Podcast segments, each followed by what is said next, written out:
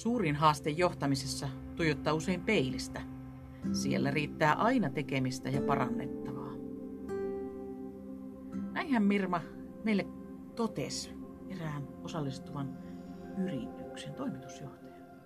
Joo, oltiin haastattelemassa häntä heidän omissa toimitiloissaan ja, ja, ja kuultiin hänen ajatuksia johtamisesta ja johtamisen käytänteistä ja tietysti myös arvoista, joita hänelle siihen liittyy. Tota, hän kyllä sanoi aikamoisen kultajyvän sitten, mikä laitettiin ylös ja sitten mentiin seuraavaan yritykseen ja taas seuraavaan ja hiljalleen havahduttiin siihen, että, että vitsit, viisaus asuu heissä. Kyllä. Sieltä löytyy sitä arkipäivän tilanteiden johtamista ja niitä ajatuksia siitä. Kyllä, kyllä. Ja sitten todettiin aika nopeasti itse asiassa, että sen sijaan, että lähdetään kovin syvällisesti kahlaamaan, ainakaan siinä vaiheessa vielä mitään johtamisen oppeja ja teorioita maailmalta, niin, niin tehdäänkin niin, että, että haetaan hienoja kauniita kuvia ja laitetaan nämä yritysten edustajien sanonnat näihin kuviin ja tehdään sellainen kaunis kirjallinen tuotos, missä on paljon viisautta sisällä. Hmm. Heidän ajatukset sai arvoisensa raamit. Kyllä. Ja nehän löytyy sieltä meidän nettisivuilta. Kyllä, ja sieltä voi sitten käydä lukaisemassa ne, ne läpi.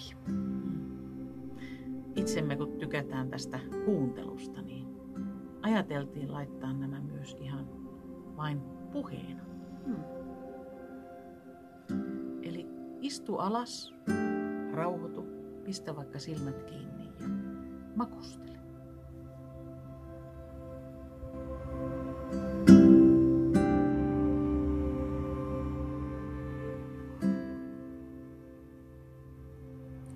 Kaiken takana on ihminen.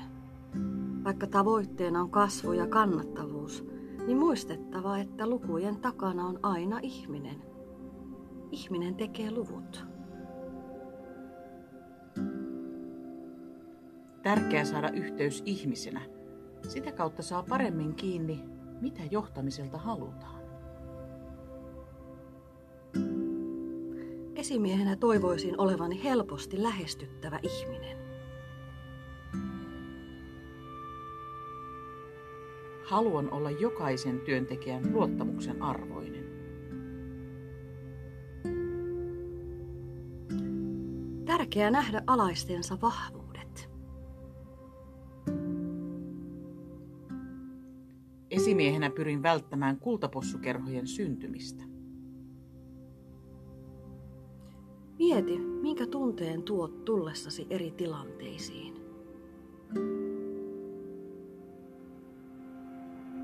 Esimiestyö ei voi kuitenkaan olla miellyttämisrooli.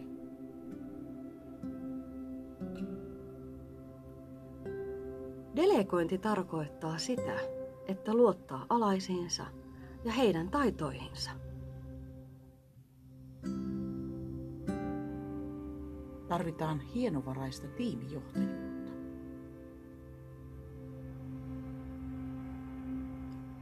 Mitä henkilöstöjohtaminen tarkoittaa? Se tulee kertoa myös työntekijöille. Suurin haaste johtamisessa tuijottaa usein peilistä. Siellä riittää aina tekemistä ja parannettavaa. Palaute on pienin suurin asia, jota kaivataan. Palautetta muistettava antaa kaikille, sukupolvesta riippumatta. Esimies, joka ei anna palautetta, voidaan kokea huonona esimiehenä. Ensin hampaan pureminen, sitten hyväksyminen. Nuorten ajatusmalli on erilainen. Lopuksi havahtuminen. Tokihan niin kuuluukin olla. Lupausten pitäminen tärkeää. Ne on pidettävä. Myös ne sivulauseessa annetut. Kuuntele oikeasti. Muista kiittää ja antaa palautetta ajoissa. Oppimista pitää johtaa. Johtamista pitää oppia.